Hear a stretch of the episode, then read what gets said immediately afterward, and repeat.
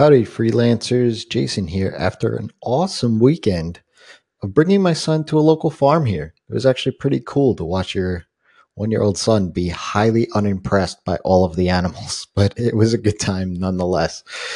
Anyway, I want to thank everyone for leaving me a message and for subscribing on Anchor too. Right? I know that this is on on Overcast and, and iTunes and everything, but it originates on Anchor. So I'm really giving Anchor a, go at it, and I do personally reach out to thank everyone that share that shares it as well as favorites it on Anchor. So I do appreciate you. So for today's call, I want to loop in Joe Bloom. He left me a message on Anchor, so I'll just let him take it away.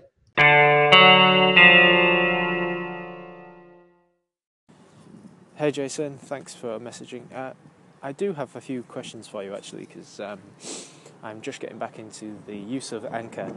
I was thinking, been thinking about a lot recently about what social platforms I want to spend my most time on. Obviously, it's really unproductive to try and spread yourself thin across all of them, and that's not something I want to do. But some of them attract you for different reasons, and you end up um, stretching yourself before you know it anyway. Facebook, I'm not really interested in, but uh, I've been more active on Twitter recently with uh, my certain topic, and I do like Instagram, however, it um, feels like it takes a lot of upkeep. Um, and it worked really slowly on my phone because it's video and stuff, and uh, it can be a bit of an effort. Um, and I do really like podcasts, so uh, I like Anchor, um, but I do want to have a more fully fledged podcast, which I would be able to do on my own. Um, I'll add, add a few more in the next. Thanks, Joe. Joe ran out of time there, so he sent me another message and asked a follow up question How do you know you'll get something out of it? So, before I jump into this, this is actually pretty ironic considering the last episode was figuring out whether social media marketing is worth it, right? Well, it is. If you haven't listened to that podcast, go back and listen to the previous episode. I deep dive into the statistics that I found with my own experience on social media, and I give you why I think it's worth it in some respects.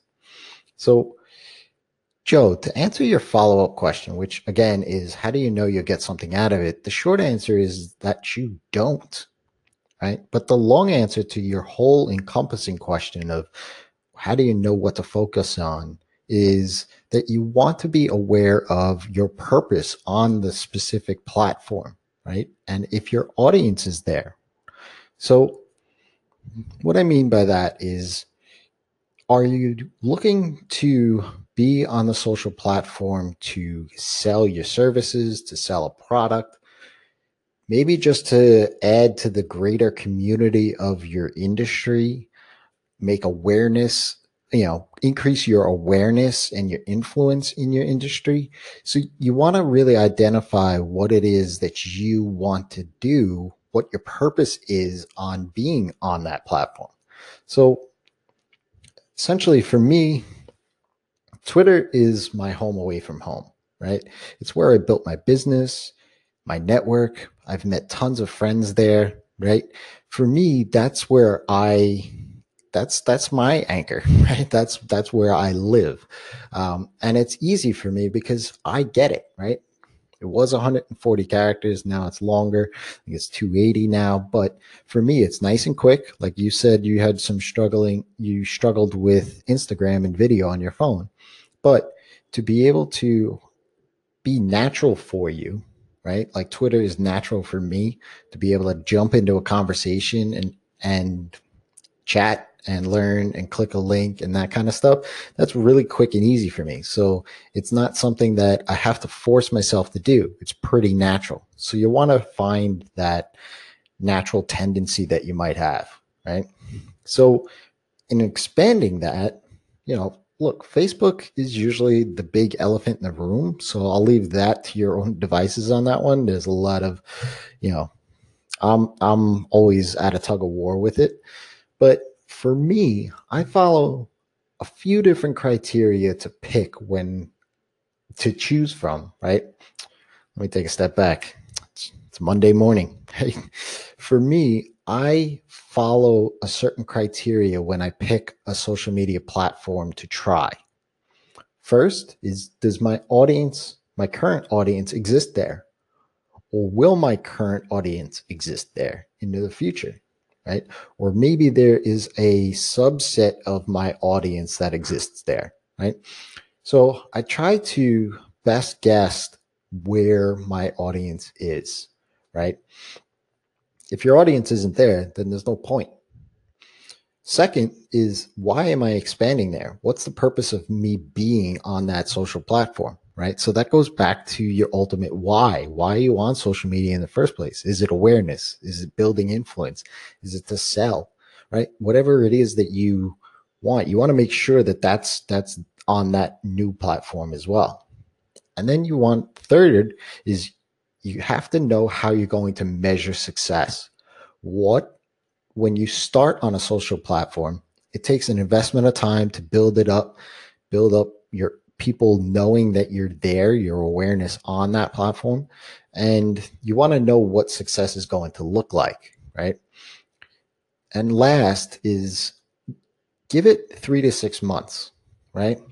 Um, anytime I test, and I only test one at a time, right? So I've done Snapchat, I've done Periscope, I've done Whale, I've done Instagram. I've done, you know, plenty of different platforms over the years, but I always give it at least three to six months of good quality effort on my part to do it because it's not going to be a hit an instant, right? Um, and the other thing too is is you want to make sure that it, it fits you, fits your style, fits your natural tendencies, like I mentioned before. Um, but then, you know, abandon quickly because as you mentioned, it could spread, you can spread yourself thin, right? It could be a huge time suck. So, like I said, you give it three to six months, but abandon quickly. You know, look at those measurements of success. If you're not seeing a trend to that success at all, then it's time to jump ship, right? Um, and see see where see what's next, right? Um, and you know, I give it, like I said, I give it a segment of my time. It has to fit me, right? So podcasting, you know, anchor and podcasting kind of go hand in hand. I, I enjoy podcasting, um, and I enjoy giving back to the community, right? So making myself available on Anchor under this platform allows me to interact with people like you to be able to answer questions as well as broadcast that out as a podcast and hope to answer other people's questions. So I hope that was helpful, Joe. Any other questions in regards to this, I'd be happy to expand further. So just shoot me another message. If you're like Joe and have a question, drop me a message on Instagram. I'm Rez, that's with three Z's 20, the number 20. Somebody has Rez with three Z's on there. Ugh. Twitter and Anchor, um, just Rez, and I'll be more than happy to answer for you. And until next time, it's your time to live in the feast.